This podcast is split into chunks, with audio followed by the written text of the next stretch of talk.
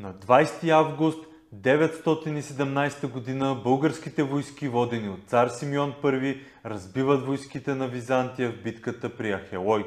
До този конфликт се стига поради желанието на ромеите да неутрализират твърде засилващата се българска държава. След унизителните за Византия условия, установени с договора от 913 година.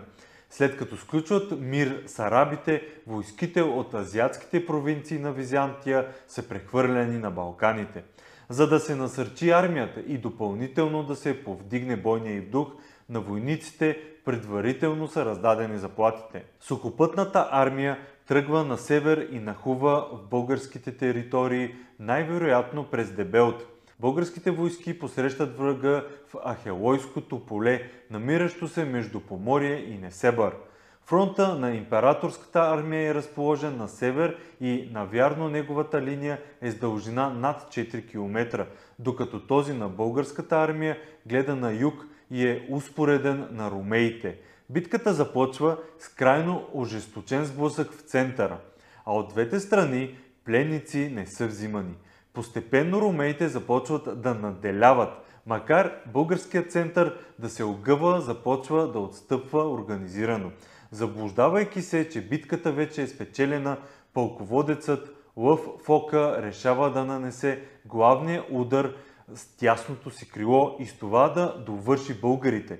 За целта вкарва дори резервите в боя.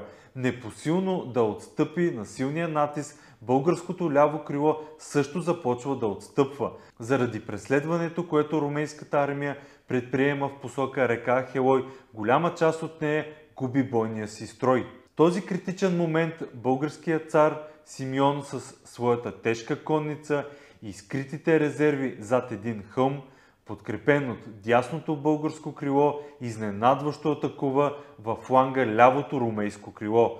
Ромейските войници изпадат в паника и изтласкани към морето започват да бягат. Загубила боен ред и вече изцяло притисната към морето и река Ахелой, разтегнатата армия на ромеите не е в състояние да окаже голяма съпротива.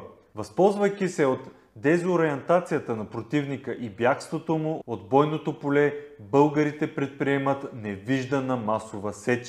Деморализацията и безредното отстъпване коства живота на десетки хиляди ромейски войници. Голяма част от тях са посечени, а друга голяма част се издавят в морето и реката, опитвайки се да избягат. Победата в тази епохална битка затвърждава България като най-мощния военно-политически фактор в Югоизточна Европа по него време. Ако това ви е харесало, вижте повече в историческия ни брой на списание Българска наука. Линк в описанието. Знаете ли, че ние издаваме всяка година над 15 броя в PDF, свързани с науката в България и света? Част от броевете, които издаваме, са абсолютно безплатни и може да бъдат изтеглени от nauka.bg. Следвайте линка в описанието и вижте повече за самото списание. Абонамента ви дава достъп до абсолютно всички броеве, които сме издали до момента.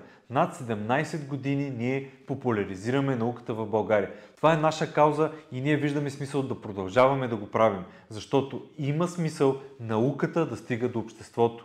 Всичко това, което се случва около нас, е наука. Вижте повече на nauka.bg. Със съдействието на фотосинтезис.